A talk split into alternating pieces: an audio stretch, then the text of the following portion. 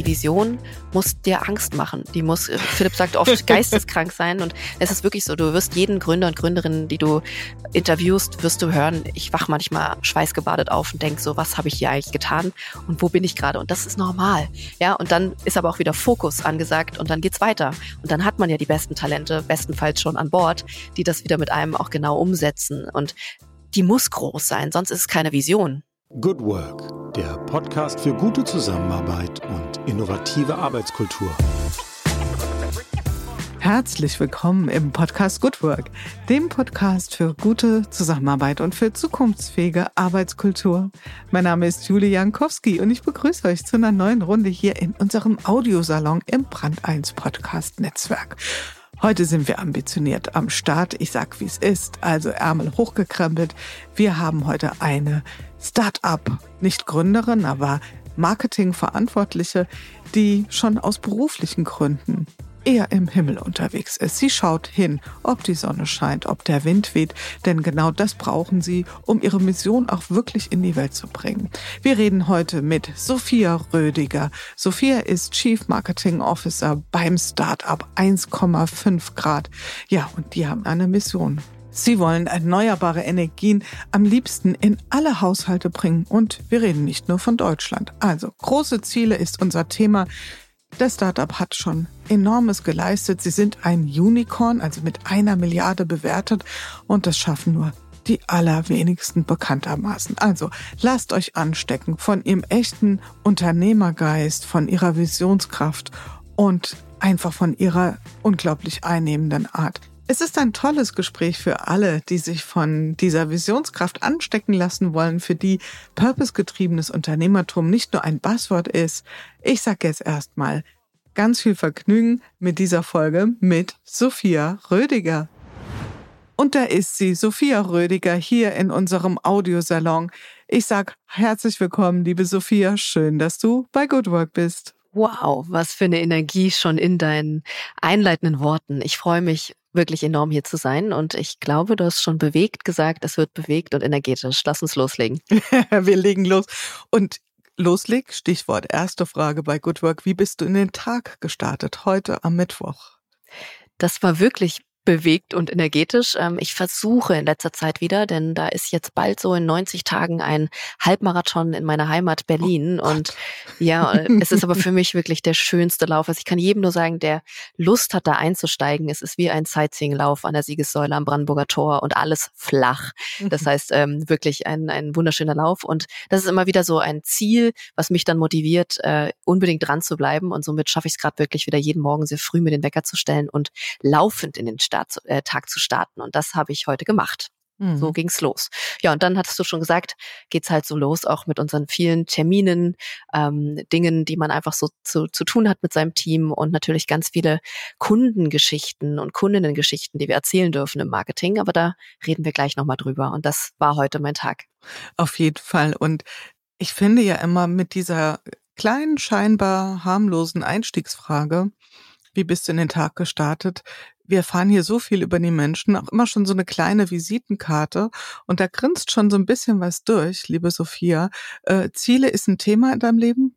Definitiv ist Ziele ein äh, Thema in meinem Leben. Also man kann so ein bisschen schon mal daher herleiten, dass ich aus der Psychologie komme und ich finde, Ziele sind psychologisch einfach für uns etwas ganz, ganz, ganz Entscheidendes. Und ich fand auch, du hast ja einleitend auch gesagt, es geht ja hier auch heute um das ganze Thema New Work. Ich fand, dass die Zieldiskussion in dem ganzen Diskurs rund um New Work in eine komische Richtung abgedriftet ist, denn der Mensch braucht Ziele. Ja, sie dürfen beweglich sein. Sie müssen nicht in Stein gemeißelt sein. Aber dieses Thema, äh, ich habe mir ein Ziel formuliert und noch viel besser und wichtiger, ein Zielzustand. Also wie sehe ich aus, wenn ich das Ziel erreicht habe? Im Sinne von, das meine ich jetzt nicht einfach nur in der Materie, sondern äh, stimmungsmäßig. Äh, wie fühle ich mich? Wie sieht das mein Umfeld? Ähm, natürlich auch optisch vielleicht, ne? Visuell. Und das sind so Dinge, damit arbeite ich gerne und vor allem auch für mich selber. Mich motiviert sehr das kann jeder mhm. und jede anders entscheiden, aber genau wie du sagst, das ist ganz entscheidend für mich im Leben. Und ähm, ja, du sprachst von dem Arbeitgeber 1,5 Grad, äh, dort wo ich jetzt aktiv bin. Das war auch so ein Ziel auf meiner, auf meiner, ja, ich mache mir manchmal gerne so, ein, so eine Art von Moodboard oder Visionboard und äh, bin mal durch den Showroom und ein OMR ja sozusagen Auftritt aufmerksam geworden auf das Ganze vor zwei Jahren und habe mir dann immer schon gedacht, wenn ich nochmal rausgehe aus der eigenen Selbstständigkeit, möchte ich unbedingt für diese Mission und für dieses Gründerteam arbeiten und ähm, das hat geklappt. Also manchmal cool. ist es gut, sich das wirklich zu visualisieren, ja. Das finde ich so, also ich könnte jetzt schon, ohne dass wir auch nur ein Wörtchen über 1,5 reden, das tun wir, liebe Hörerinnen und Hörer, keine Sorge, seid geduldig, wir kommen dahin könnte ich ganz tief einsteigen. Und ich kenne das absolut, was du sagst. Ich glaube, man nennt das auch so in den Zielzustand baden. Also sich wirklich nicht nur das rein kognitiv oder irgendwie als akademische Übung vorzustellen. Wir kennen das alle aus Visionsworkshops, sondern sich die Frage zu stellen, was ist anders, wenn ich dort bin oder wenn wir dort sind? Wie wird es sich wirklich, wirklich anfühlen. Und manchmal hilft es schon so ein kleines bisschen, ein kleines Abziehbild davon, sich schon mal ins Leben zu holen. Zum Beispiel sich schon mal auf die Bühne zu stellen, auf der man gerne mal stehen würde. Zum Beispiel in die äh, Geschäftsräume zu gehen von einem Unternehmen, für das man gerne oder mit dem man gerne zusammenarbeiten würde. Das sind alles so Übungen, die das total gut unterstützen. Ne? Aber kommen wir mal hin. Wir müssen das jetzt mal so richtig aufklären. Ich glaube, dass einige das kennen, das Startup 1,5 gerade da schon erstmal herzlichen Glückwunsch an die Gründer für diese wirklich unfassbar coole programmatische Namensgebung. Äh, da braucht man nicht mehr ganz so viel Spucke. Die schenke ich dir jetzt und du erklärst uns bitte mal ganz kurz, was macht 1,5 Grad? Das mache ich sehr gerne und äh, weil du es gerade schon so genannt hast, diesen, äh, diesen Namen, wo wir uns wirklich die Mission in den Namen äh, sozusagen verankert haben. Also unser Name ist Programm sprichwörtlich ist auch manchmal trotzdem so bei vielen die aufstoßende Frage, benennt ihr euch jetzt um? Weil das schaffen wir ja nicht. Wo ich dann ganz gerne, da sind wir wieder beim Thema Ziel ne, und Klimaziel an der Stelle, ähm, wo ich ganz gerne frage, drehen wir es doch mal um, was machst du denn schon fürs Klimaziel? Ne, weil wir können mal gerne natürlich über solche Kipppunkte reden, ähm, wir können viel Polemik äh, oder auch Politisierung in solche Sachen reinbringen. Das bringt aber nichts, wenn wir es sich am Ende runterbringen auf unser persönliches 1,5 Grad Klimaziel. Und das ist erstmal ganz übergeordnet auch unsere Idee und unsere Mission hinter dem ganzen Unternehmen. Wir verstehen uns nicht nur als Unternehmen und Initiative, sondern wirklich als eine Bewegung und möchten eigentlich jede und jeden irgendwo motivieren, über das eigene 1,5 Grad Ziel, also über den Beitrag zum Thema Klima oder auch zum Thema Natur, ja, der Naturverbindung ähm, beizutragen und den mhm. zu definieren. Und das ist erstmal so vielleicht etwas, was jeder mitnimmt, aus, sei es Podcast, sei es bei einer Keynote, von einem Event. Ähm, denn, und jetzt komme ich gleich dazu, was machen wir? Wir haben im Portfolio vielleicht nicht immer gleich von Beginn an für jeden und jede etwas. Ne? Ähm, das wächst stetig und wir, wir gehen dahin in der großen Vision, aber im Status quo und jetzt sage ich mal, wo kommen wir her? Sind wir erstmal im Bereich gestartet, wo wir das Einfamilienhaus oder überhaupt dein Zuhause, also im besten Fall ist es Eigentum, ähm, dazu sage ich gleich nochmal was, warum, CO2-neutral ausstatten. Und immer dann, wenn es um Energie geht, also um deinen Strom, ne, um deinen Haushaltsstrom für den Kühlschrank, für Licht und so weiter, aber auch um Wärme, ja, also wie heizt du, bis hin zur Mobilität, also lädst du eventuell schon, schon dein Elektroauto. Diese drei Elemente, ähm, die installieren, verkörpern und gestalten wir gemeinsam. Und dafür sind wir bei 1,5 Grad im ersten Schritt ein Marktplatz. Ne? Also wir bündeln Angebot und Nachfrage. Und das haben wir im ersten Schritt, und wir haben drei Schritte im Masterplan, haben wir das so gemacht, dass wir große Meisterbetriebe konsolidiert haben. Also wir sind eine Gruppe geworden. Wir haben die durch Beteiligung mit in diese Gruppe integriert und sind nun zu einem One Team, One Brand sozusagen zusammengewachsen und haben auch eigene Standorte aufgemacht. Was ist daran der Vorteil? Wir haben wirklich bei dir vor Ort, Jule, wenn du eine Anfrage stellst, unser Meisterteam mit Meistern und Meisterinnen, ähm, die kommen, dich beraten, begleiten und das für 30 Jahre. Denn im besten Fall kaufst du, und jetzt kommen wir nochmal dahin, was kaufst du? Kaufst du eine Solaranlage, eine Wärmepumpe, ja, vielleicht aber auch irgendwie noch einen Speicher und eine Wallbox für dein Auto, nicht für, einmal im Jahr ne, und wechselst wieder auf den neuesten Trend und die neueste Farbe, sondern für 30 Jahre Investment. Ne? Ähm, und genau über diese Zeit garantieren wir dir eben mit uns durch diese CO2-neutrale ja, Energie und Wärme und Mobilität zu gehen und dabei ordentlich zu sparen. Ja, weil der Wechsel auf erneuerbare Energien lohnt sich in 2024, nämlich auch fürs Geld, für den Geldbeutel richtig. Ich versuche es mal ein bisschen abzugrenzen. Was unterscheidet euch jetzt zum Beispiel von einem Anbieter, der sich sehr stark fokussiert hat, beispielsweise auf Wärmepumpen? Ja, wir kennen Beispiele, wir kennen auch Thermondo, ja, die würden, glaube ich, auch von sich als Plattform sprechen. Von einem Solaranbieter ist es die Vielfalt der verschiedenen Gewerke, sagen wir mal, dieses holistische Thema oder ähm, wo würdest du noch mal eine Abgrenzung sehen? Genau, holistisch ist eigentlich ein, ein schönes Wort, was ich aufgreifen würde, denn wir beschreiben uns immer so ein bisschen wie der One-Stop-Shop, alles aus einer Hand. Und das klingt jetzt auch erstmal wie, ja, jetzt haben sie sich ja Marketing-Team wieder einen netten Slogan gegeben. Aber da steckt wirklich bei uns ganz, ganz viel drin, was dann auch den Schritt zwei und drei unseres Masterplans mit, mit inkludiert. Und zwar genau wie du sagst, Handwerksbetriebe, Installationsbetriebe und gute Geräte gibt es an vielen Stellen. Wir haben das erstmal so zu einem Marktplatz gebündelt, dass du bei uns eben die ganze Palette bekommst. Das ist Schritt eins. Ne? Und das erweitert sich gerade. Also gerade dieses Jahr ist das große Jahr auch von Haushaltsgeräten. Sprich, dein Energiesystem zu Hause verstehen wir immer als Gesamtsystem. Und es integriert mehr und mehr Geräte. Ja, wir sind ja auch in Australien aktiv. Da ist die Poolpumpe ganz entscheidend. Wir sind bis in Finnland aktiv. Da ist die Sauna ganz entscheidend.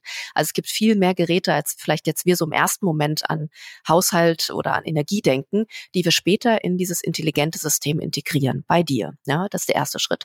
Der zweite Schritt der Masterplan ist ähm, erstmal die Digitalisierung dieser gesamten Wertschöpfungskette, die wir voll integriert haben, also dieses Fließband, was wir jetzt digitalisieren. Damit machen wir das Handwerk erstmal maximal effizient und digital. Kannst du dir auch vorstellen, bei Betrieben, die 30 bis 70 Jahre ähm, Historie haben und Tradition, war viel manuell und da können wir gerade wirklich auch bis zu 50 Prozent Arbeitskosten sparen und somit natürlich auch dir wieder als Endkunden ein viel besseres Angebot machen. Also das ist so Schritt zwei, wirklich die, die durchgedrungene, bis aufs letzte erfolgte Digitalisierung. Und Schritt Nummer drei macht uns jetzt nochmal wirklich würde ich sagen, einzigartig gegenüber vielen anderen. Wir haben von Beginn an, da wurden wir manchmal auch belächelt, weil man es noch nicht ganz so gesehen oder verstanden hat, gesagt, wir brauchen eine intelligente, künstliche Intelligenz basierte Steuerung dieser ganzen Systeme.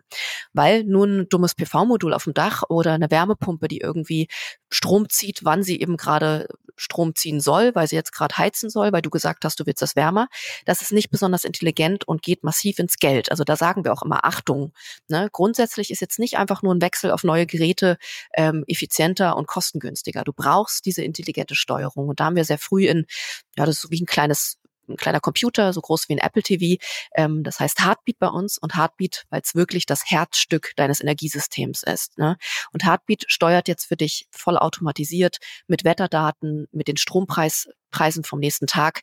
Wann ist für dich der optimalste Moment, Strom zu beziehen. Ja, ist das jetzt gerade von deinem eigenproduzierten Solarstrom vom Dach, ja, der ist eh kostenfrei, ähm, weil du den ja gerade selbst produziert hast, ist es jetzt der beste Moment, den zu nehmen Speicher voll zu machen, Auto zu laden, Licht an, Waschmaschine an. Oder aber jetzt nicht, ja, weil gerade speist du lieber ein, verdienst damit Geld und beziehst vielleicht sogar Strom vom Strommarkt, ja, Windstrom zum Beispiel, weil gerade besonders der Wind pustet und die Netze müssen ja immer balanciert werden und dann belohnt das Netz das sozusagen auch, wenn du jetzt Strom rausziehst. Und das bedeutet manchmal, dass Strompreise bei null Cent liegen oder sogar negativ und auf die Momente greifst du mit uns zu. Heißt, wir sind auch Stromtarifanbieter. Und jetzt wirst du nochmal vielleicht Kopfnicken und sagen, ah, jetzt verstehe ich holistisch, von Gerät bis zur Serviceleistung, der Montage, der Garantie, bis wirklich zu deinem intelligenten Management, ähm, also KI-basiert und auch dem Stromtarif, gibt es alles aus einer Hand. Also du hast am Ende nur noch einen einzelnen Ansprechpartner, Ansprechpartnerin und der oder die sitzt auch noch bei dir vor Ort. Das ist so ein bisschen das, was ähm, ja uns in der Nutshell in diesen drei Stufen besonders macht und ähm, nochmal abgrenzt von anderen, die auf dem Markt sind und die auch genauso berechtigt und gut am Markt sind. Ne? Mhm, mhm. Ja gut, das muss man auch nochmal betonen. Und weil am Ende arbeiten die ja unter Umständen genau an dem gleichen Ziel und das sollte uns ja übersummativ auch besonders äh, am Herzen liegen. Jede gute Idee, jedes gute Geschäftsmodell fängt mit der Beobachtung an. Ja, egal was es ist. Also es fängt immer damit an, dass kluge Menschen etwas beobachtet haben, was da vielleicht noch nach einer Erfüllung, nach einer Lösung ruft. Und äh, das habt ihr getan. Das heißt, ich kann das total verstehen, dieses, ja, ich will da nicht 17 Leute anrufen, sondern am liebsten den einen Handwerker, ähm, der alles für mich regelt. Und dann habe ich hier noch meine Smart Software, die das alles auch für mich machbar macht. Manchmal ist das aber auch mit diesem holistisch auch so ein großer Schritt, dass ich denke, Ja, aber was ist denn, wenn ich jetzt nur eine Wärmepumpe will? Ähm, muss ich jetzt gleich alles machen, damit ich da überhaupt äh, der perfekte Kunde bin für 1,5? Oder sind, das, sind die nur für diejenigen da, die quasi from the scratch alles neu bauen? Also sprich, wendet ihr euch vor allen Dingen an Neubauer, also Menschen, die einen Neubau errichten? Oder wie sind das sozusagen die Hürden? Ganz ähm, im Gegenteil, also es bildet wirklich die Gesamtpalette von Kunden- und Kundinnenprofil ab. Und äh, bei uns so ähm, am Anfang der ganzen äh, des, des Staats waren es auch vor allem Menschen, die schon überzeugt sind, die schon investiert haben in das ganze Thema erneuerbare Energien. Ja, über PV-Module reden wir ja nicht erst seit gestern, sondern seit einigen Jahren bis Jahrzehnten. Und einige haben natürlich auch schon Modelle auf dem Dach. Heißt, uns ist von Beginn an auch der Anspruch äh, gewesen und eine wichtige Ambition, ein hochkompatibles, partneragnostisches System zu bauen. Was heißt das? Wir haben eigene Produkte, die bieten wir natürlich neu an und freuen uns, wenn du unsere PV-Module nimmst, glauben auch, die sind sehr performant. Aber wir sind eben auch mit vielen anderen Partnern in diesem Ökosystem kompatibel und vernetzt, damit eben diese Intelligenz, dieser kleine Computer auch ein PV-Modul von jemand anders steuern kann ne, und integrierbar ist. Und das ist genau die Idee, ähm, dass wir ein maßgeschneidertes System für dich bauen. Deswegen sind wir auch ungern jemand, der dir einfach irgendwie ein Standardangebot rüberjagt. Äh, das machen gerade sehr viele. Ja, da gibt es sehr viele am Markt. Das ist hochgradig gefährlich, weil dein Nest zu Hause ist nicht nur das Wichtigste, ja, sondern eben auch sehr individuell. Und da gucken wir halt drauf, was hast du schon, ähm, was können wir integrieren, was braucht es neu. Was man sagen kann, was gerade jeder neu braucht und jede und jeder Haushalt, ähm, ist ein Smart Meter. Und den verbauen wir mit. Das ist so ein intelligenter Zähler, äh, der überhaupt eine dynamische Abrechnung möglich macht und eben nicht dieses mhm. Spielchen, was wir alle kennen. Wir schicken einmal im Jahr, weil wir in den Keller runtergegangen sind, eine Postkarte mit dem Zählerstand zu unserem Stromanbieter. Das wird es in Zukunft so nicht mehr geben. Ja, und da merken wir aber auch schon, was das für ein Wahnsinnsumdenken ist, wie wir über Energieerzeugung und Verbrauch nachdenken. Das ist für Deutschland wirklich ein neues Kulturgut, was wir hier schaffen. Und äh, da sind wir noch ganz am Anfang und dürfen noch ganz viel Überzeugungs- und Aufklärungsarbeit leisten. Und das ist uns unglaublich wichtig. Deswegen ja, natürlich wünschen wir uns viele Neukunden und Leute, die neu bauen. Aber das ist überhaupt nicht äh, das, das muss, um mhm. bei uns zu starten. Du kannst einen Altbau haben, da geht auch vieles. Ja, man hat oft so diesen Mythos im Kopf, mit dem Altbau brauche ich überhaupt nicht an Energieeffizienzen zu denken. Das ist absolut machbar und äh, da haben wir viele, viele tolle Beispiele. Ähm, und genau, du kannst bei uns auch modular starten. Du kannst auch nur mit der Wärmepumpe starten und Heartbeat. Du kannst auch ähm, mit einer Wallbox starten und Heartbeat, weil du erstmal nur ein Elektroauto hast ähm, oder eben mit einem PV-Modul. Ne? Da gibt es mhm. ganz unterschiedliche Einflugschneisen sozusagen mhm. zu uns. Okay, das ist auch nochmal wichtig zu machen, weil das ist ja manchmal so diese Downside von ähm, etwas ganzheitlichem, ja, dass das dann so das Bild erweckt beim Kunden, ah, ich muss gleich hier die Riesenlösung kaufen. Ne? Und ja. äh, das ist ja nicht der Punkt. Ihr seid sehr erfolgreich. Ich glaube, das dürfen wir sagen. Ihr seid äh, ein Unicorn, ja. Also es heißt, ihr habt eine eine Bewertung von einer Milliarde. Das ist ja so das das Kriterium, um als Unicorn zu gelten. Und ihr seid noch gar nicht so lang am Markt. Wie lange seid ihr am Markt? Zweieinhalb Jahre jetzt, genau. Das ist krass. Seid ihr damit ähm, das schnellste Unicorn Deutschlands? Ich kann es gar nicht zu 100 Prozent sagen. Müssten wir wirklich nochmal in die 32 reingucken. Es gibt ja auch nur overall ähm, in Deutschland 32. Aber ich würde sagen, wir führen da schon auf jeden Fall an der Spitze mit. Ähm, äh, denn genau, das war auf jeden Fall ein, der Masterplan hat die Skalierung in einer enormen Geschwindigkeit realisiert mit natürlich auch ähm, einem, einem Umfeld, einer um Umwelt, ne? sei sie politisch, ähm, sei sie durch grundsätzliche Naturkatastrophen und so weiter mitgestaltet, äh, was uns einfach äh, ich würde sagen, eine Relevanz gebracht hat und einen Product Market Fit, der vielleicht schneller so so krass ins Zentrum getroffen hat, wo andere vorher noch ein paar Pivots hinlegen. Ähm, und man muss dazu aber auch sagen, und du sprachst vorhin von einer Idee und einer Beobachtung, mit der man startet. Ne? Man muss jetzt auch sagen, alle unsere vier Gründer sind seit vielen, vielen Jahrzehnten in der Branche und haben viel vorher schon gemacht und gegründet. Ja, haben bei Energiebatterieherstellern gearbeitet. Ähm, Philipp, unser CEO, hat Tesla in Deutschland groß gemacht. Also sprich, dieses ganze Energie- und Mobilitätswendenthema wird schon seit vielen Jahren von uns allen beobachtet. Und äh, das ich würde sagen, jetzt ist so die Symbiose und die Schönheit aus allen Dingen und Perspektiven und auch Fehlschlägen, die man schon mal hatte, die kommen zusammen und sind zusammengekommen. Mhm. Und das macht es dann vielleicht auch noch reifer ähm, und noch gezielter und fokussierter, als es vielleicht bei Erstgründungen bei ganz anderen Menschen wäre. Ne? Steht dir an einem ganz anderen Punkt. Und wie du das so beschreibst, wir hatten das im Vorgespräch auch ganz kurz mal getitscht, ähm, das ist ja so ein Gefühl, dass alles zusammenfließt, oder? Wenn man so aus verschiedenen Phasen seiner beruflichen Laufbahn, seiner Professionalität Erfahrungen einbringen kann und die dann in eine Lösung reinbringen kann. Ist es etwas, was du so selbst persönlich erlebst, aber auch im Zusammenwirken mit den Gründern? Also erstmal gestartet bei den Gründern kann man ganz klar sagen, äh, definitiv ja.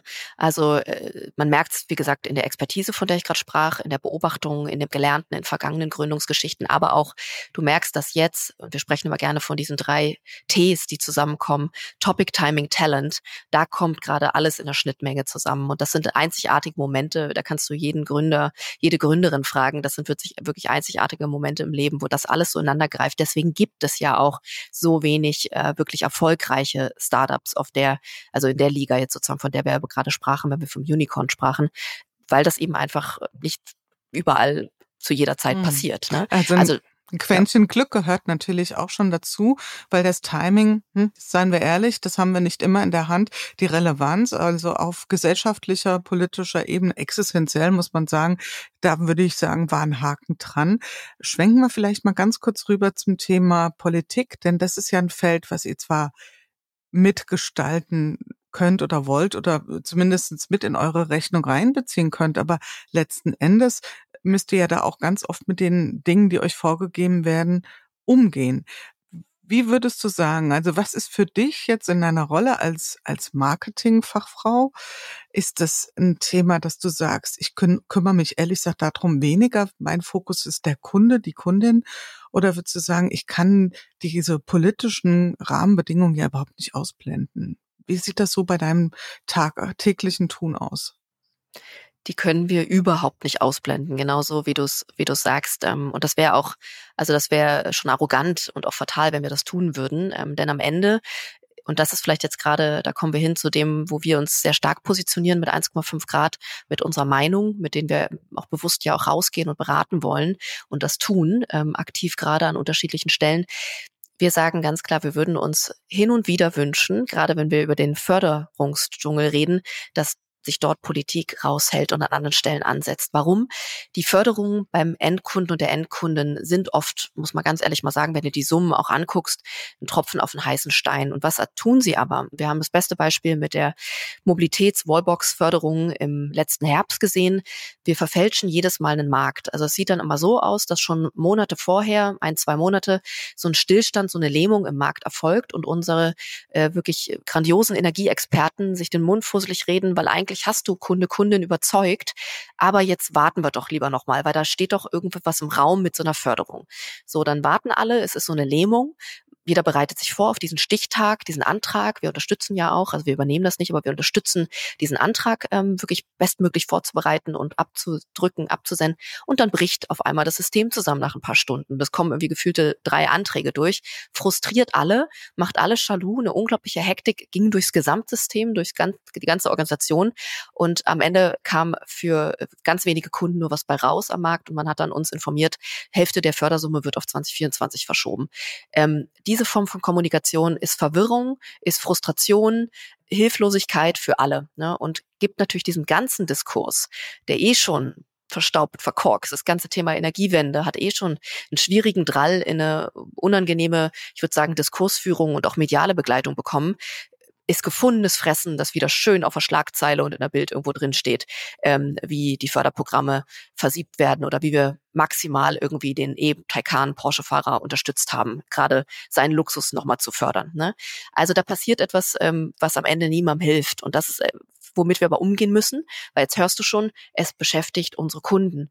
Ähm, und hier müssen wir mit ansetzen, mit ganz viel Bildung, Aufklärung. Wir machen viel Webinare, Infoabend dazu, wo wir genau dann sagen, wir laden heute Abend ein, kommt vorbei und dann ist der Raum oft mit mehreren hundert Leuten voll und wir erklären wirklich, was ist hier jetzt passiert, wie kannst du trotzdem profitieren, warum braucht es die Förderung gar nicht und du sparst trotzdem, weil das ist nämlich die viel bessere Botschaft, mhm. dass die erneuerbaren Energien eigentlich überhaupt keine Förderung, Förderung brauchen und trotzdem so effizient sind. Und da wollen wir eher ansetzen. Deswegen ja, jede Marketingaktivität hat das immer mit im, überhaupt mit im Schwingen und im Storytelling mit drin. Und dann, was ich ja gerade einleitend gesagt habe, sind, ist uns sehr wichtig, dass wir uns politisch auch mit einbringen ähm, und Meinung mit bilden.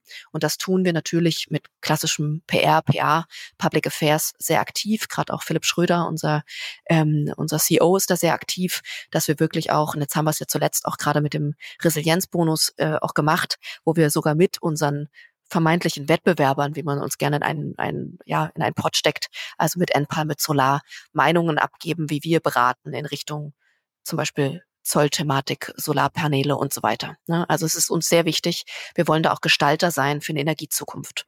Also ich äh, total nachvollziehbar und ich finde das mega spannend, dass du sagst, dass die, dass diese ganze Förderdiskussion in der Richtung, wie sie geführt wird, ähm, ja eigentlich überhaupt nicht zielführend ist. Also dass wir damit eine große Verunsicherung schaffen, ja, und dass ihr ehrlicherweise auch gar nicht in erster Linie darauf aus seid, dass sagt möglichst viel Förderung für das, sondern wir kennen es ja auch aus der Windenergie, ja, Förderung hoch, plötzlich schießen sie alle aus dem Boden, Förderung runter, plötzlich haben wir mit Insolvenzen zu tun, haben wir Probleme hier und da und dort. Ähm, Finde ich spannend, das nochmal so drauf zu schauen. Bleiben wir noch mal ein bisschen an der Schnittstelle Politik und wir kommen auch gern noch mal äh, zu eurem wirklich Tagesgeschäft zurück. Aber erstmal noch mal das, äh, so diese Schnittstelle. Was du beschreibst, ist ja im Prinzip, dass ihr wie so eine Art schon fast auch politische Kommunikation ja auch mitbetreibt in Richtung eure Kunden. Du sprichst von Aufklärung, also nicht im parteipolitischen Sinn, aber wir reden von Politik. Inwieweit kommt die Politik denn auch auf euch zu und fragt eure Expertise ab? Weil das würde ich mir ja jetzt naiv betrachtet äh, wünschen und vorstellen, weil wir haben alle als Bürgerinnen erlebt, wie die Politik da ordentlich am Schlingern war, gerade beim Thema Energie. Inwieweit seid ihr auch wirklich Lobbyisten für eine Energiewende und werdet auch aktiv adressiert von der Politik? Also an vielen, vielen Stellen sind wir inzwischen sehr, sehr gut vernetzt und sitzen in Kreisen, in Diskussionen mit drin. Es gab auch gerade einen, einen, Workshop zum Beispiel in Berlin, ähm, wo wir dann mit den Experten zusammensitzen und genau aus unterschiedlichen Blickwinkeln moderiert solche Diskussionen mit begleiten. Also da verzahnt sich immer mehr dennoch, und das ist uns vielleicht äh, ist auch nochmal wichtig äh, zu, zu unterstreichen, wollen wir uns ungern in Richtung einer zum Beispiel auch Partei, weil du gerade Partei gesagt hast, mhm. ähm, äh, irgendwo orientieren. Und ganz bewusst auch ist unser Branding Aubergine Lila, ja, und wir reden bewusst auch nicht vom grünen Strom, ja, sondern ähm, äh, sagen immer, eine Energiewende ist äh, lila und frisch und sauber und günstig vor allem.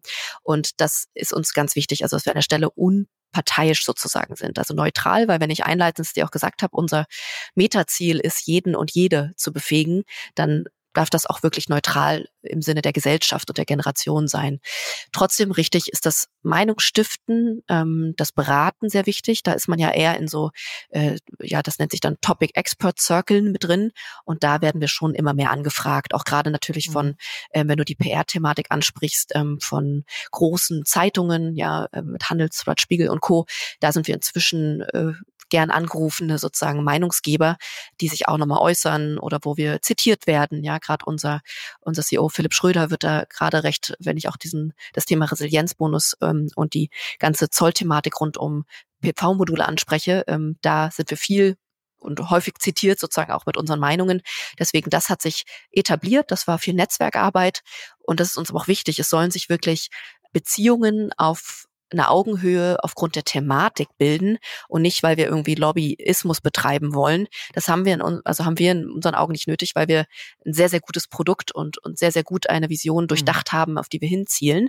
Anders als die anderen, die vielleicht Lobbyismus betreiben, um jetzt noch gerade ihre Produktion zu retten ähm, oder ihren Technologiestandard. Das machen wir nicht, sondern bei uns geht es wirklich darum, wie kommen wir in eine Energiezukunft und zwar besonders schnell, mhm. weil da schlägt bei uns wieder so ein bisschen das ideologische Herz. Ja, warum ist der Name 1,5 Grad? Warum ist die Mission dort verankert? Wir haben keine Zeit mehr. Und wenn wir das jetzt noch lange politisieren, polemisieren und uns um irgendwelche Topic-Experten-Circle drehen, ähm, dann ist es einfach zu spät. Und deswegen ist unser Hashtag immer so runtergebrochen, einfach machen. Das klingt so, äh, so simpel und wir sagen, eigentlich ist es so. Und lasst uns wieder den Fokus auf Du hast vorhin auch von Möglichkeiten gesprochen, ja, und von Aufklärung. Lasst uns Bürger und Bürgerinnen aufklären, was ist meine persönliche Möglichkeit? Und da ist ganz viel. Ja, jetzt kann man ja auch uns wieder irgendwie vorwerfen, ja, ich habe nicht immer Zugang zu meinem Dach, ähm, ich kann nicht immer PV-Modul-Wärmepumpe oder auch eine Wallbox irgendwie installieren.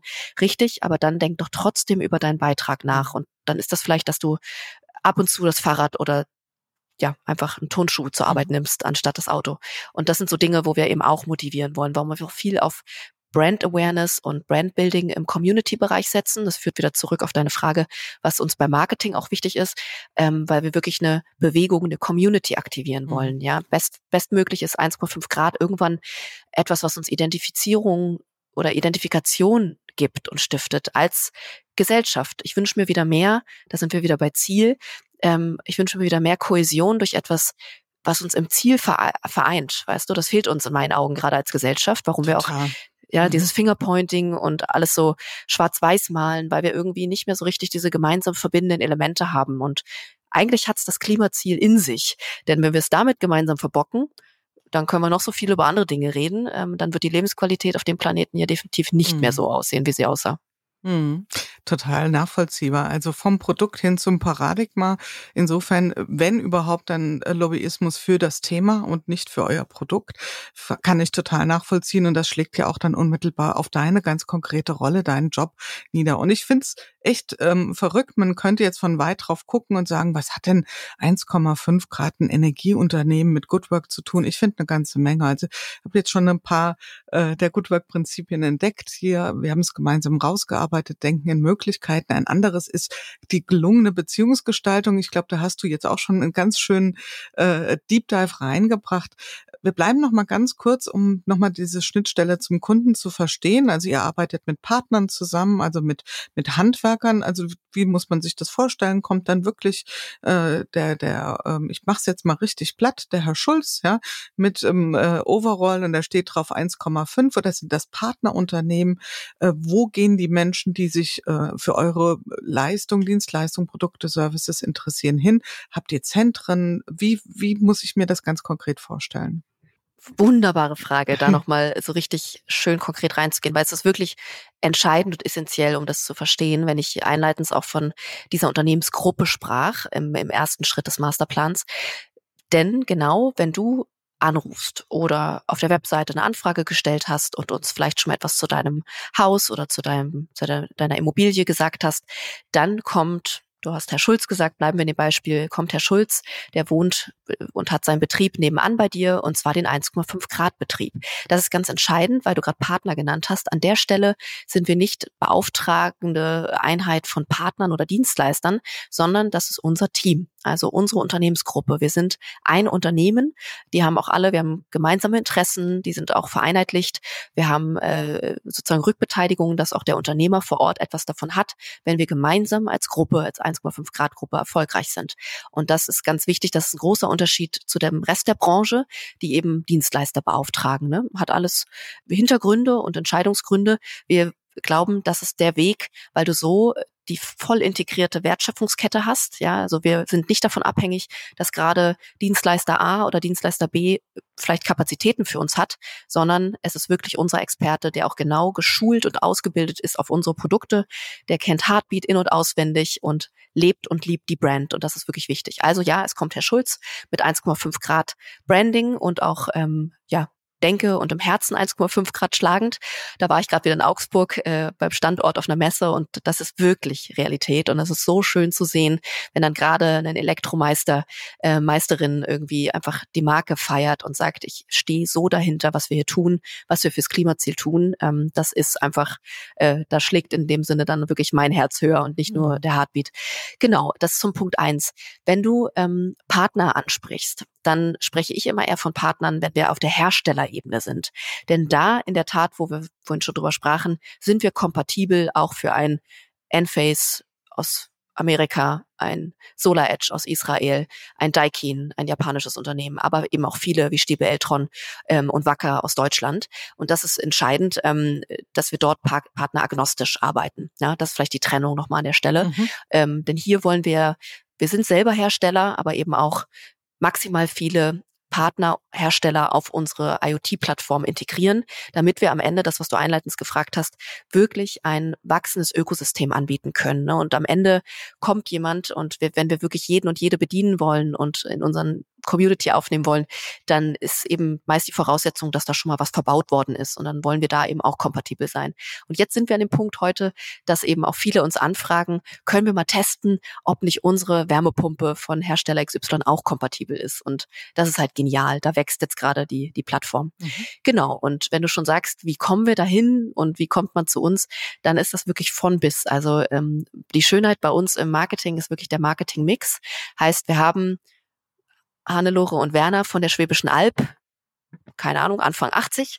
Die erreichst du gut mit der Postwurfsendung zum Beispiel oder die lädst du äh, über eine geschaltete Announce im, im Tagesblatt in den Showroom zum Infoabend ein. Oder aber auch du bespielst Instagram, TikTok, du hast vorhin die Social Media Kanäle genannt. Und dort äh, erreichst du eher junge Talente, die vielleicht darüber nachdenken, mal Handwerkerin zu werden oder selber einen Meisterbetrieb aufzumachen. Also es ist wirklich von bis. Und das ist das Spannende.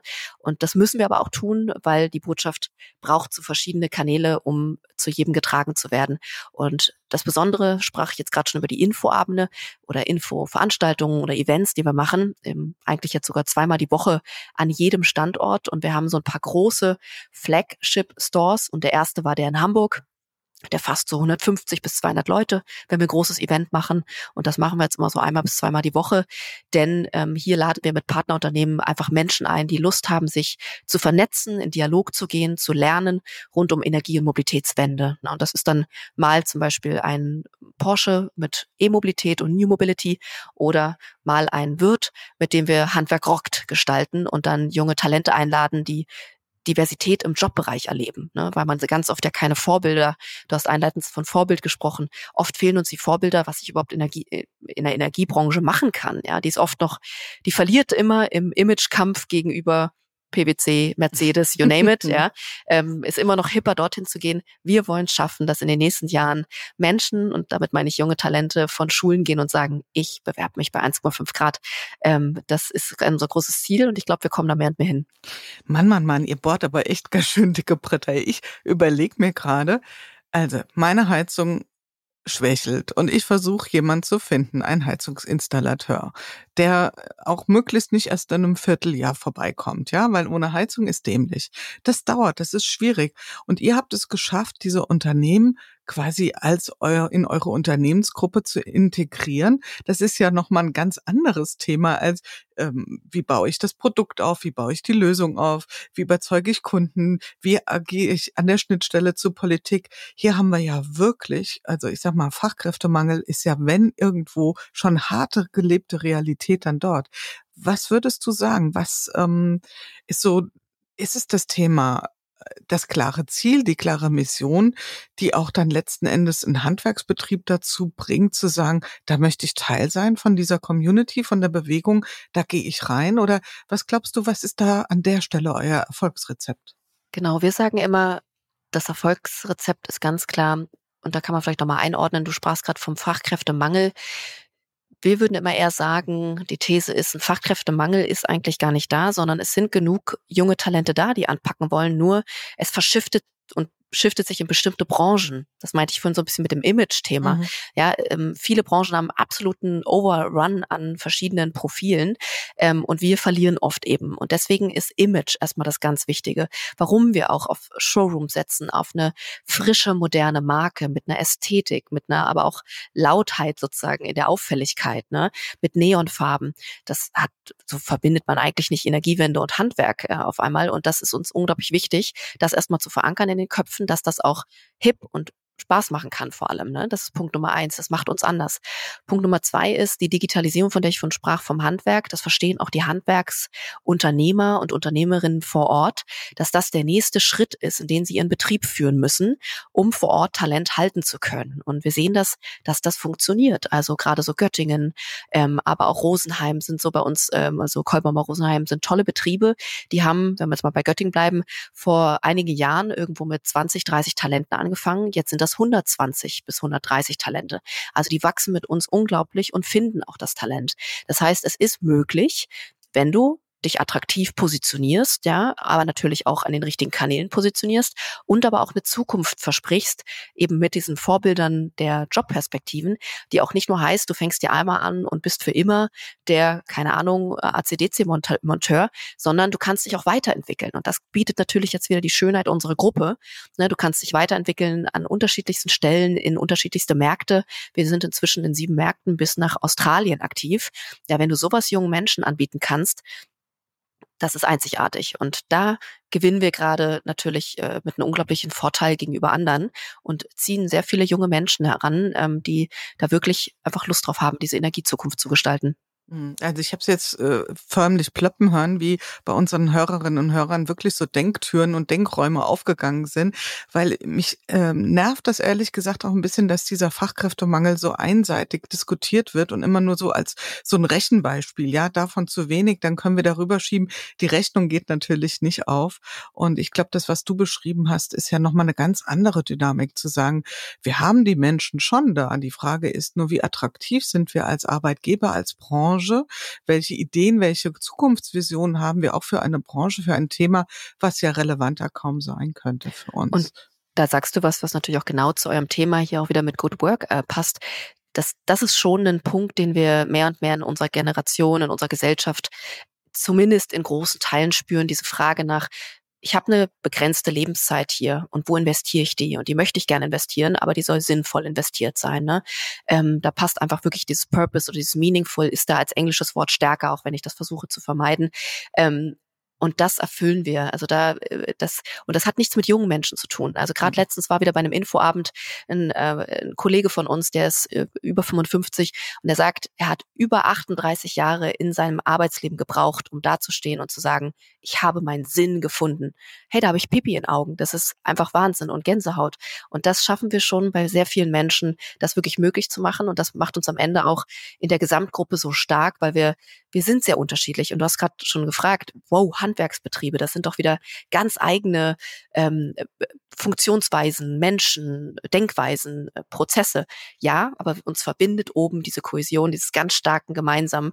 Und das ist am Ende, würde ich sagen, eins ein, ein Punkt des Secret Source, warum das funktioniert. Ne? Da sind noch viele andere, aber das ist ganz entscheidend. Und ähm, dann natürlich, und das ist Punkt Nummer zwei, der uns sehr wichtig ist, eine Macher Energie, die einfach in den Standorten verankert ist. Also das darf man vielleicht auch nochmal unterscheiden.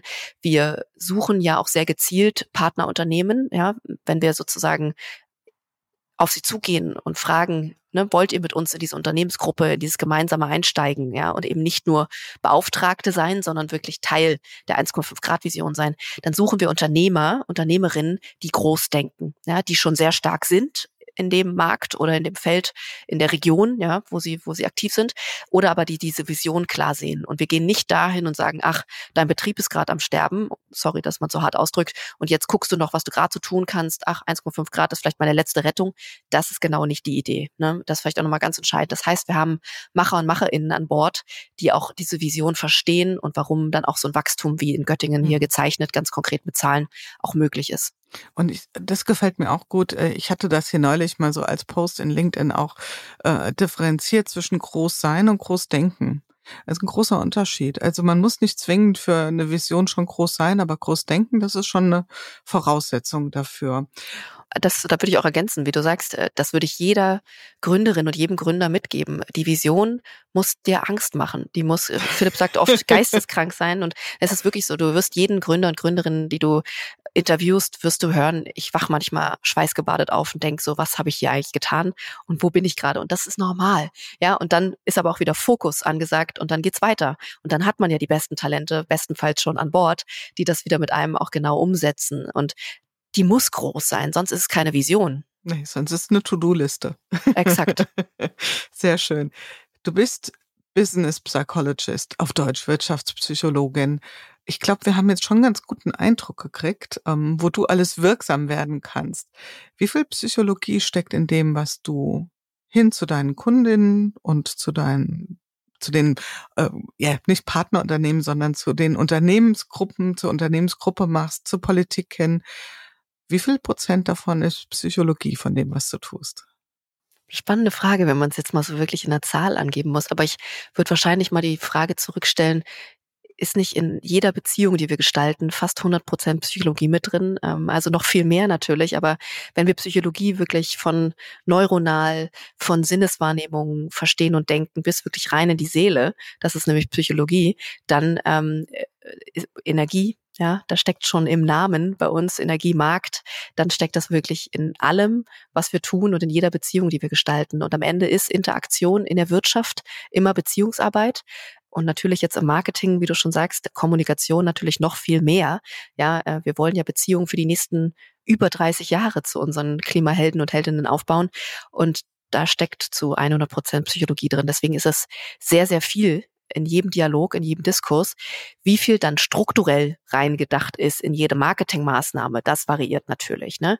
Ähm, und da haben wir nicht, nicht nur den Faktor, sondern da haben wir natürlich Faktor Qualität, Ästhetik, ähm, Vertrauen, da haben wir ähm, Nachhaltigkeit, ja auch bei jedem Print, was wir machen oder so. Wir wollen's, wir müssen das tun, weil wir auch, wie gesagt, ja auch Hannelore und Werner auf der Schwäbischen Alb erreichen wollen. Ähm, aber das natürlich dann auch mit einem hohen Anspruch an Nachhaltigkeit. Und deswegen ist dann am Ende mehr drin. Ne? Aber mhm. das würde ich mal so als Antwort geben. Total.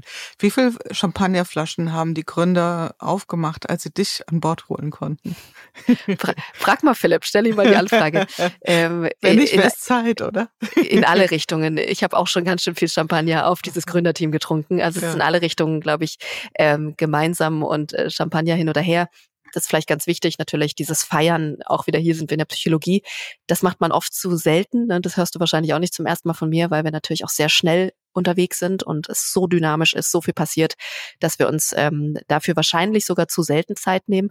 Aber es dann ganz bewusst zu tun, ist ganz entscheidend und das ist auch wichtig bei all dem Thema über Erfolg, über wir reden ja, wenn wir über Unicorns reden, auch über eine Wahnsinnsverantwortung. Ne? Also wir müssen auch ganz klar sagen, als wir im Juni, Juli sozusagen dieses ja dieses Fest rund ums Unicorn hatten, wir haben nicht nur gefeiert, weil natürlich damit auch ein Anspruch und eine Verantwortung gegenüber Investoren, gegenüber Gesellschaft, gegenüber Kunden, Kundinnen steigt, die wir einhalten und das beweisen wir gerade, aber die auch Druck erhöht. Ne? Und ähm, das ist immer ganz wichtig auch mitzugeben bei all der Schönheit, über die wir gerade reden. Und wir reden jetzt sehr viel über den Erfolg.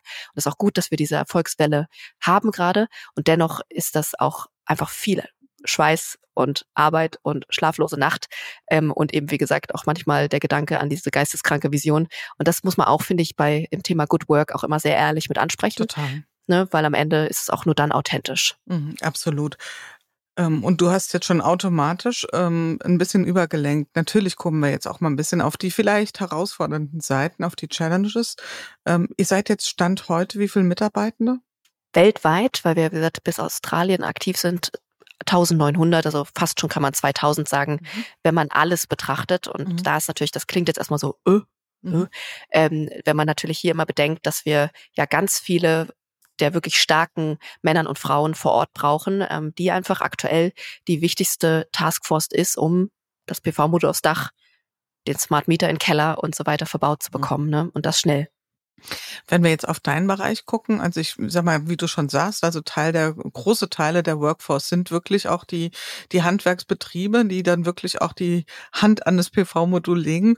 Wenn wir uns mal auf die, auf die eher White-Collar-Einheiten anschauen, wie viele Menschen arbeiten in deinem direkten Verantwortungsbereich? Wir sind, und das aber auch ganz bewusst, gar nicht so groß vom, äh, vom äh, Team her. Also so knapp 20 mit allem drum und dran und auch äh, den allerbesten Werkstudenten und Studentinnen, ähm, haben aber natürlich immer noch, und das ist das Wichtige, unsere direkten Topic Experts in den Betrieben sitzen. Ne, ist ganz wichtig, dass ich vor Ort immer auch meinen direkten Ansprechpartner als Marketeer in Kolbermoor habe oder eben in Riederich. Und deswegen äh, ist das natürlich in Summe dann ein bisschen mehr, aber so kannst du es dir erstmal mhm. ähm, so denken und umfassen und greifen als Team.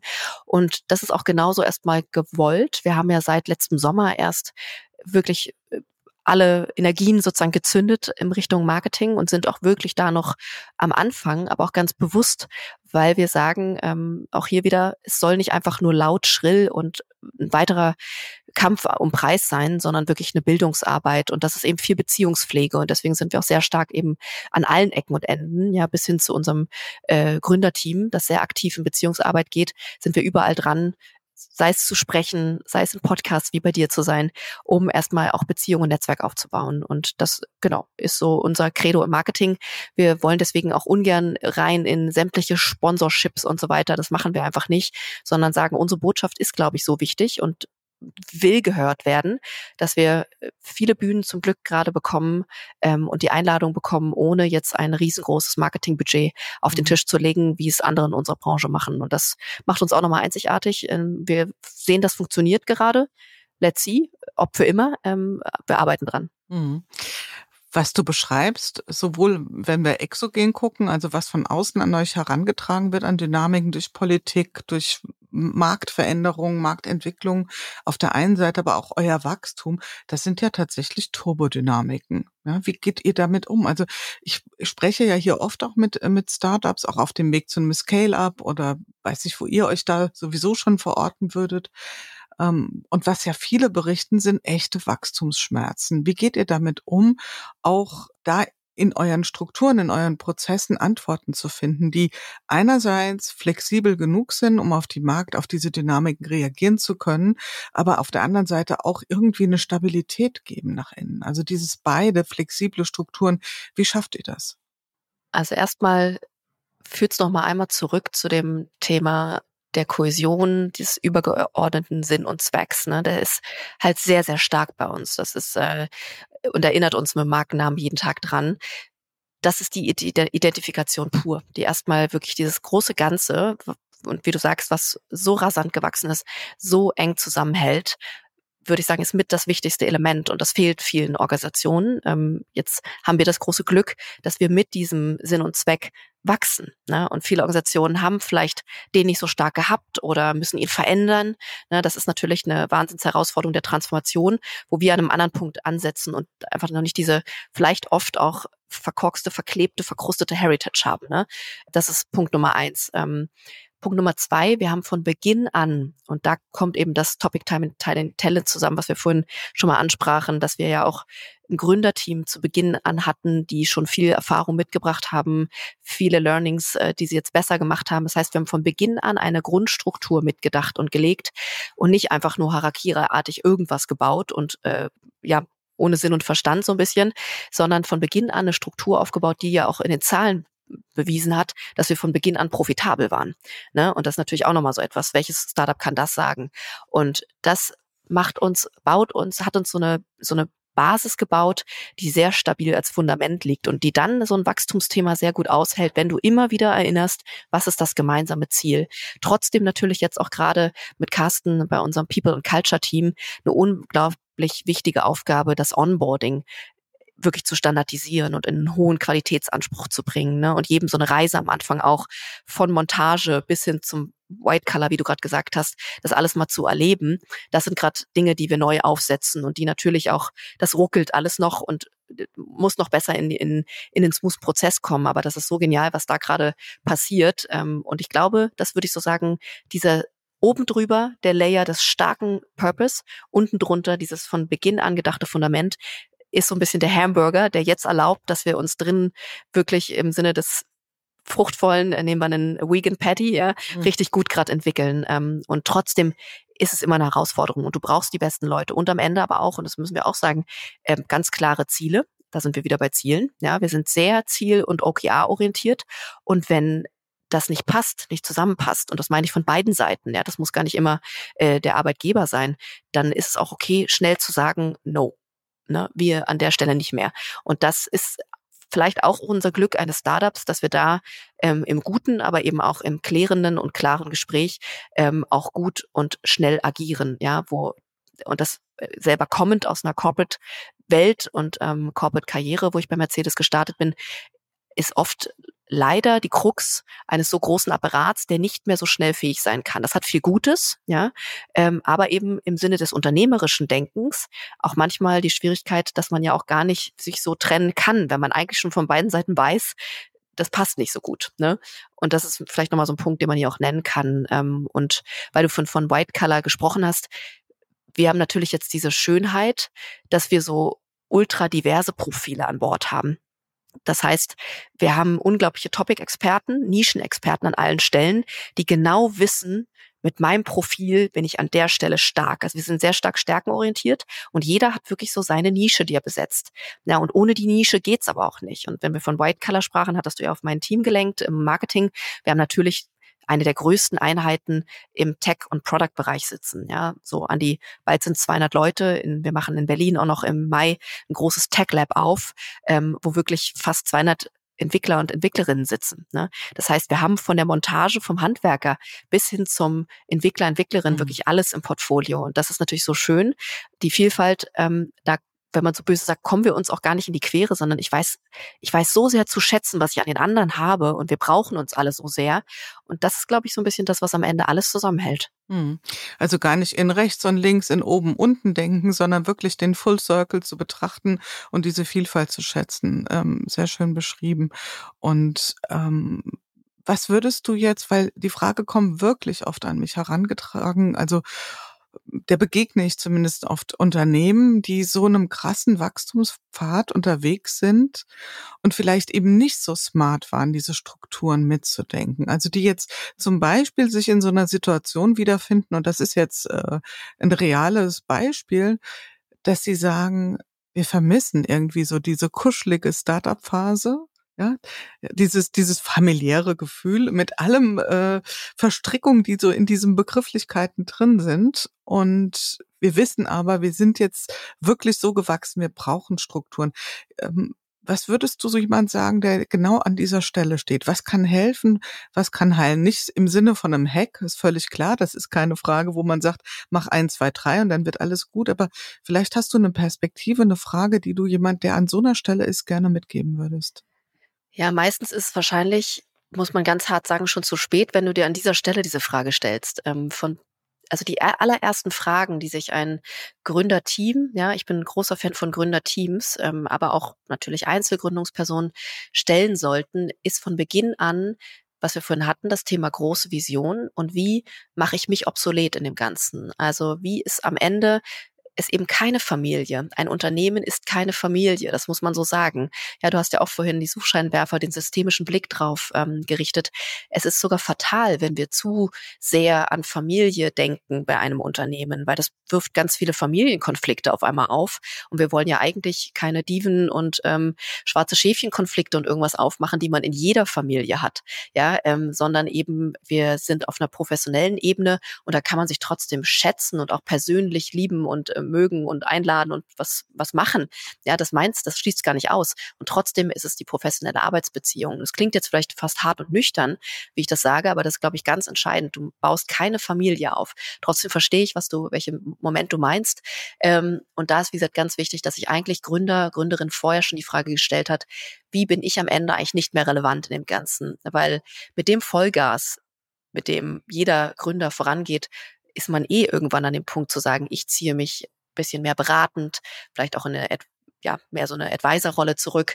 Ähm, und das würde ich von Beginn an mitdenken. Und deswegen, wenn man an so einem Punkt ist, ist es definitiv ganz, ganz entscheidend, Mentoren auszuhaben. Hm, gute Advisor würde ich mir immer von Beginn an mit aufziehen und aufbauen, die das Ganze mit beobachten und dann einen neutralen Blick geben können, weil da wird man schon, glaube ich, sehr ins, ins Struggeln dann kommen, ins Wackeln, ähm, wenn man sich da vorher nicht schon Gedanken drüber gemacht hat und auch diese Angst vor Struktur abzulegen. Also ich finde es ganz spannend, dass das auch so ein bisschen mit New Work passiert ist, ähm, dass man auf einmal so Angst vor Struktur hat. Struktur ist was unglaublich Gutes, weil wenn du die nicht hast, musst du ja jeden Tag überlegen, was müssen Jule und Sophia jetzt machen, um am Ende des Tages zum Erfolg gekommen zu sein.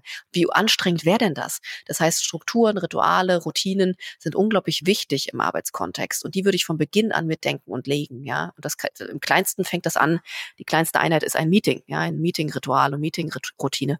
Das ist ganz wichtig. Ähm, und wie gesagt, da würde ich auch jeden von Beginn an diesen Blick hingeben wollen. Genau, einen Mentor suchen könnte an der Stelle sehr gut sein.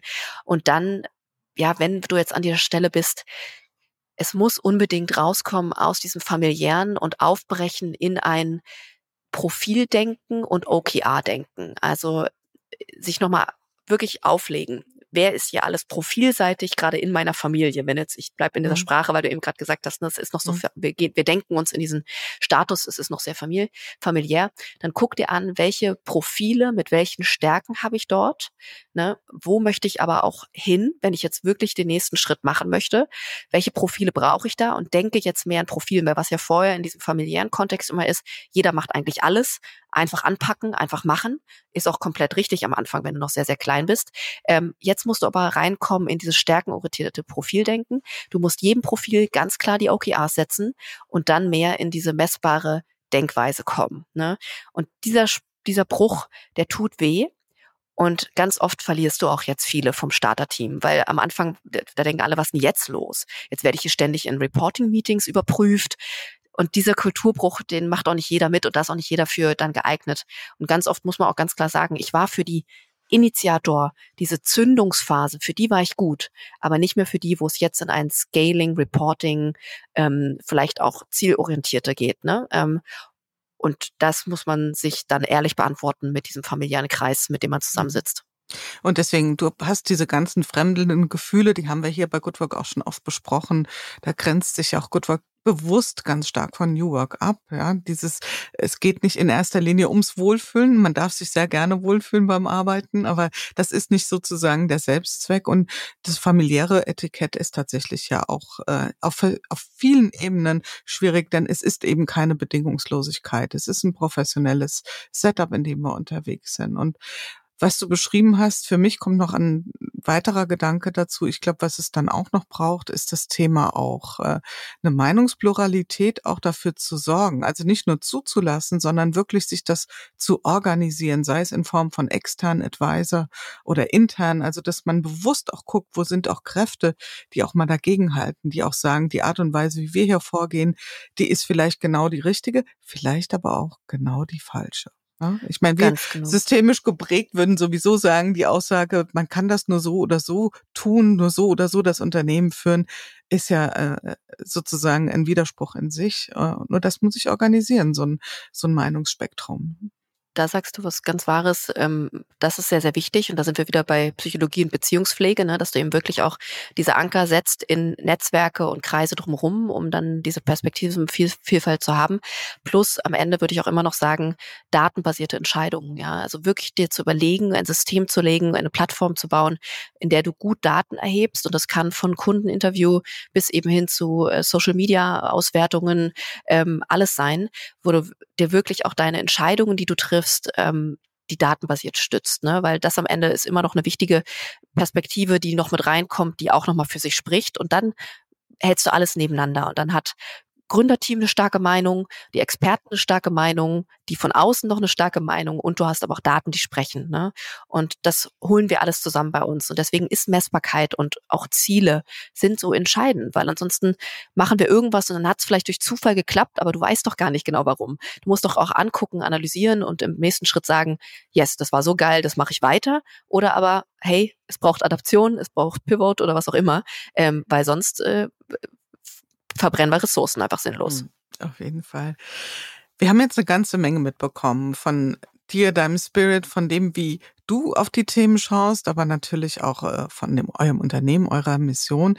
Jetzt würde ich dich gern so äh, auf, dem, auf der letzten Gerade unseres Gesprächs nochmal gern ein bisschen persönlich äh, fassen, denn du hast ja auch in deinem Leben Stationen gehabt, die ganz anders aussahen. Du warst bei Mercedes angestellt, hast da auch coole Themen getrieben, kannst du gerne noch was zu sagen das ist für mich von außen drauf geschaut, die selbst lange im Konzern war und äh, nicht das Glück hatte, bei einem so purpose-getriebenen ähm, Startup zu sein oder äh, ich stelle mir das persönlich vor, dass das für dich jetzt sich auch ein Stück weit anfühlt wie ein anderes Leben. Oder ist das übertrieben, wenn ich das so darstelle? Nee, ist eine schöne, eine schöne Beschreibung. Ich denke gerade parallel, wo du es aussprichst, so was resoniert und, und denk gerade auch drüber nach. Ähm, ich glaube auch, und diese Stationen sind aber alle, und das ist so schön, deswegen bin ich so dankbar für, für jede einzelne. Du hast gerade so klassisch angefangen. Wir sprachen vorhin ja vom Psychologiestudium ganz genau. Danach irgendwo auch dieser Einstieg in, in eine Corporate-Welt. Und das finde ich auch so spannend. Ja, also da sage ich auch mal ganz offen, ich bin so klassisch genau dieses Profil. Ich hatte nicht die Vielfalt, diese diese Vorbilder, die mir vielleicht auch gezeigt haben, denk doch mal in Richtung Meisterbetrieb, ja, sei doch mal Unternehmerin in einem handwerklichen Bereich, habe ich gar nicht drüber nachgedacht. Für mich waren es dann wirklich so diese großen Marken, die irgendwo leuchteten. Und ich hatte immer ein Fable für Energie- und Mobilitätswende. Das wirklich von Beginn an. Und deswegen führte es mich ja dann auch in Richtung Digitalisierung und auch Elektrifizierung von Autos. Und hatte da auch schon immer das Glück, an Innovationsstellen und äh, Ankern zu arbeiten. Ne? Und diesen, diesen Trieb, den ich habe, etwas Neues zu manifestieren und dabei Menschen zu helfen, das zu adaptieren, das zieht sich durch mein gesamtes Leben durch. Ne? Egal welche Station du dir anguckst, sind es oft auch immer Felder, die sehr nerdig und nischig sind. Ja, es war Elektromobilität, dann war es Blockchain, jetzt ist es Klimatechnologie. Das sind alles Themen, die erst raus müssen und erklärt werden müssen und dürfen in einer breiten Masse, warum ja auch Bildung uns so wichtig ist bei 1,5 Grad. Ähm, und das ist, würde ich sagen, das verbindende Element. Und dann waren es viele Stationen, genau wie du sagst, die dann so ineinander greifen, warum ich heute auch mit dem Selbstbewusstsein überhaupt diese Rolle so füllen darf und kann. Das hätte ich vor vielen Jahren, glaube ich, auch so nicht gemacht. Und dann richtig sind es bei mir so Momente im Leben gewesen, die einfach dazu führten, dass ich nochmal hinterfragt habe. Wir hatten es einmal in so einem Beisatz vorhin. Lebenszeit ist einfach limitiert. Ja, und das habe ich früher vielleicht auch erfahren und gespürt durch eine, durch eine Krankheit, durch eine Krebserkrankung als vielleicht andere, schon mit 30, ja, und bei anderen ist es vielleicht später, die mich komplett ins Umdenken geführt hat. Ich sehe es gar nicht so als eine Krise oder viele fragen immer so, boah, Sophia, dein Schicksalsschlag. Nee, das war ein Geschenk. Es war wirklich ein Geschenk. Und ich habe anders über Lebenszeit nachgedacht und äh, sehr früh mich dieser Frage gewidmet, wo möchte ich, also wo bin ich wirklich gut, ja, und habe auch endlich diese Diskussionen mit mir selber, ja, diese persönlichen Gespräche gelassen, irgendwas erfüllen zu wollen, was ich einfach nicht bin und was ich einfach nicht kann, ja, und mir da lieber Menschen zu suchen, die es viel besser können. Und bin dann eben mit dieser Denke in die eigene Gründung gesprungen und dann ähm, über Wege eben dann diesen Weg jetzt auch zu 1,5 Grad gefunden, wo ich einfach weiß, Natürlich arbeitet man viel, aber man investiert es so gezielt an der richtigen Stelle und es gibt so viel Energie zurück. Und das Feld trifft gerade bei mir so, dass ich wirklich merke und viele mich auch fragen, wie schaffst du dieses Pensum und dann noch nebenbei irgendwo dein Sport und so wenn dir das, was du tust, Energie zurückgibt, das meine ich jetzt gar nicht, dass immer alles nur Spaß machen muss, aber du spürst, wenn du hin mit dir verbunden bist und darauf achtest, dann spürst du, ob Energie gezogen oder Energie gegeben wird. Und du schaffst es, Balance zu halten an unterschiedlichen Stellen und mit unterschiedlichen Hebeln oder Menschen, ja. Ähm, und da bin ich, glaube ich, gerade angekommen. Und dann kannst du auch mit voller Energie das wieder rausgeben in die Welt. Und das hat, ja, würde ich sagen, jetzt ineinander gegriffen. Mhm. Sehr beeindruckend, wie du das schilderst. Und ich gehe sogar noch einen Schritt weiter, wenn das so ist. Und ich danke dir für deine Offenheit, da auch, ähm, auch da diese Stationen oder auch deine, äh, deine Erlebnisse zu schildern, hier auch inklusive deiner Krankheit. Wenn man so draufschaut auf seinen, auf seinen Weg, auf seine, auf sein Leben, auf seine Lebenszeit, dann ist auch nicht mehr die erste Frage, was will ich machen, sondern wahrscheinlich eher die Frage, wie will ich es tun und vielleicht sogar noch stärker, warum. Das Warum finde ich ganz wichtig zu beantworten. Und ich glaube auch, dass diese Frage stärker und stärker kommen wird, auch in den nächsten Jahren, auch in den nächsten Generationen. Natürlich immer nicht überall. Ich möchte auch gar nicht da Generationen in einen Topf werfen. Aber dieses, dieses Warum, ich glaube, das ist einfach eine Frage, äh, die ist so tief verankert inzwischen mehr und mehr im Kulturgut, die kommt immer mehr. Und richtig, das ist ja auch gerade das Geniale in unserem Markennamen dass das eben diese Identifikation gibt und diese Frage schon irgendwo mit beantwortet. Und das macht es vielleicht dann auch leichter als bei, bei anderen Unternehmen. Ne? Und da, wie gesagt, wollen wir auch hin. Also richtig, ich glaube, das ist ganz entscheidend. Zumindest würde ich jetzt mal sagen, wir sprechen hier gerade beide äh, in eine große, breite Masse inzwischen auch in Dialogen, die ich erlebe, auf sehr unterschiedlichen. Wir sind von Fachmessen bis hin zu Tech-Konferenzen. Das heißt, man spricht auch mit sehr unterschiedlichen Menschen. Dafür, für die würde ich genau das unterschreiben, was du gerade sagst. Es wird aber natürlich auch Blasen geben, mhm. die anders motiviert sind. Und ich finde das auch in Ordnung. Ähm, das, da würde ich auch gar nicht urteilen und jemand abwerten, aufwerten, sondern da gibt es auch immer wieder noch andere Gruppen, die sagen, für mich würde es immer noch das Wichtigste sein, am Ende des Monats eine XY-Summe auf meinem Konto zu haben, weil das für mich lebensentscheidend ist. Ja. Und ich glaube, das ist wichtig, auch hier eine Vielfalt zuzulassen, mhm. so wie wir über Job Diversity sprachen, auch hier die Job Motivations Diversity.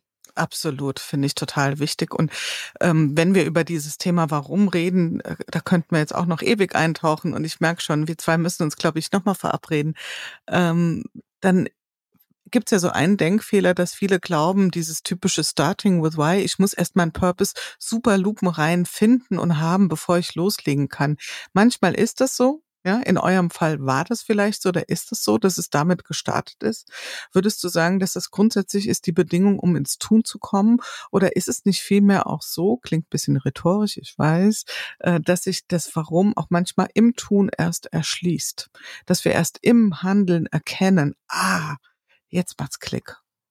Ich nickte schon genau in deinem zweiten Ansatz, äh, als du das formuliert hast, weil ich nämlich auch sagen würde, natürlich hat man eine, ein, ein Bild, ne, ne, am besten, im besten Fall ist es eine visuelle Vision, hat man die und dann richtig bricht man sozusagen ja runter in einen Zielplan und ent, entlang dieses Zielplans, finde ich, auch formt sich jedes Mal nochmal das Warum auch in eine andere Richtung. Also ich hatte, und das kann ich auch ganz klar sagen, mein Warum vor, als ich irgendwo ins Berufsleben eingestiegen bin, äh, mit 23 war das, hatte ich vor zehn Jahren definitiv mein Warum noch nicht so klar. Und das wäre jetzt fatal, wenn ich darauf warten würde, um ins Machen zu kommen. Du hast nämlich gerade diese wichtige Frage gestellt, wie kommen wir ins Tun? Ne?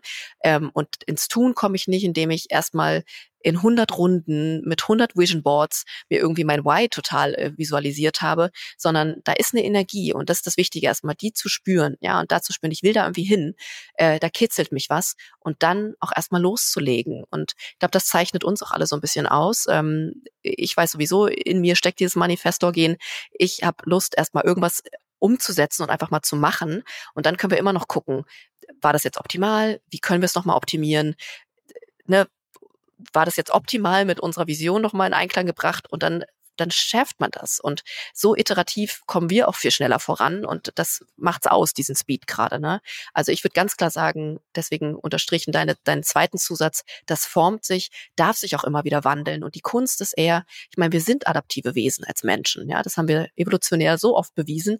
Vielleicht manchmal langsamer, manchmal schneller, ähm, aber sich immer wieder diese Frage zu stellen, in Bewegung zu bleiben, ja, und da wirklich auch eine Offenheit zu zeigen für Impulse von außen, für Reize, seien sie visuell, seien sie auditiv, wo auch immer man seine Reize sammelt, jeder anders. Ähm, das ist wichtig und nicht so auch ne, diese zu starke klare Vision vor Augen mit diesem, wie gesagt, ich habe mir mein Vision Board gemalt und dann ist das da und nicht mehr beweglich zu bleiben, die ist auch fatal, weil die ist erstmal vielleicht, du hattest einen guten Anlaufpunkt, ähm, aber dann unter Umständen führt es dich zu gar nichts, weil du sehr schnell frustriert bist, weil du das so nicht erreichst und hast so viele Optionen auf dem Weg nicht gesehen, weil du zu scheuklappenartig unterwegs warst. Absolut, das kann uns total ganz schön in den Tunnel reinsetzen. Plus, wenn wir vor lauter Kontemplation immer auf dem Stein da sitzen und äh, genau hinschauen, was wir tun, dann kann es passieren, dass wir uns beim Leben zuschauen. Und das ist äh, vielleicht nicht das, was wir unbedingt wollen. Stichwort Lebenszeit. Liebe Sophia, zum Ende unseres Gesprächs zwei Fragen. Ähm, ich frage immer das Gute und das Neue. Das Gute, weil ich ja mit diesen Begriffen so ein bisschen spiele. Was ist das Gute daran, wenn wir ähm, als Unternehmen, bleiben wir mal auf der Ebene, wirklich einen klaren, so wie wir es eben jetzt auch rausgearbeitet haben, Purpose verfolgen? Was ist das Gute daran? Das Gute daran ist, dass wir dann zwei Elemente verbinden. Und zwar zum einen, erstens, mit einem starken Purpose denken wir auch wirklich ehrlich unternehmerisch oder wie viele jetzt inzwischen sagen, enkelfähig, ja, nachhaltig. Wir sehen nachhaltig gar nicht immer nur bezogen auf CO2 und auf das Klimaziel, sondern vor allem generationenübergreifend.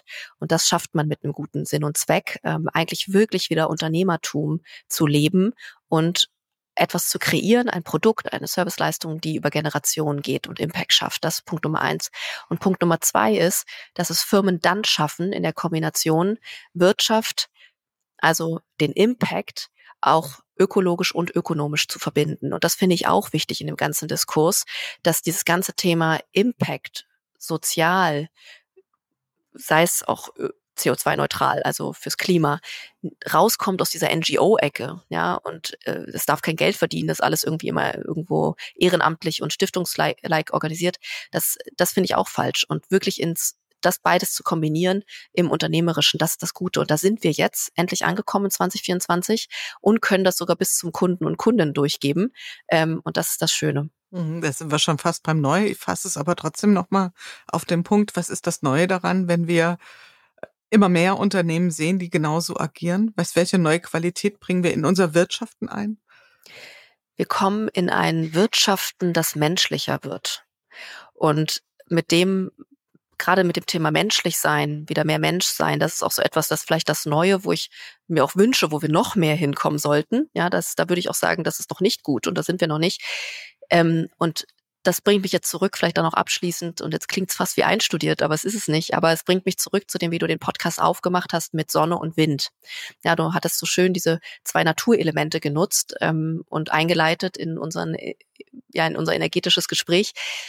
Und Sonne und Wind haben eigentlich die Schönheit. Ja, wir nutzen diese zwei Ressourcen in unseren Produkten. Ähm, sie sind nicht limitiert, anders als Öl, Gas, Kohle. Sie sind natürlich, also wir schwingen auch im Takt von Sonne und Wind und sie verbinden uns eigentlich endlich wieder mehr mit der Natur und mit dieser Natürlichkeit. Und die, finde ich, haben wir in den letzten Jahren, gerade im Industriezeitalter, aber dann auch jetzt so durch die Digitalisierung ein bisschen verloren. Ja, dieses Menschliche darin, dieses Natürliche. Und das führt uns eigentlich jetzt wieder zurück. Also sprich, dieses Umdenken im Purpose, im, im Unternehmertum, mehr Menschlichkeit reinholen, führt uns wieder zurück in das ganze Thema, dass Wirtschaften auch menschlich sein kann und sich trotzdem auch lohnt für den Geldbeutel am Ende. Und unsere Vision, wie gesagt, führt uns in den Takt von Wind und Sonne, wenn es um dein Zuhause, um deine Energie geht.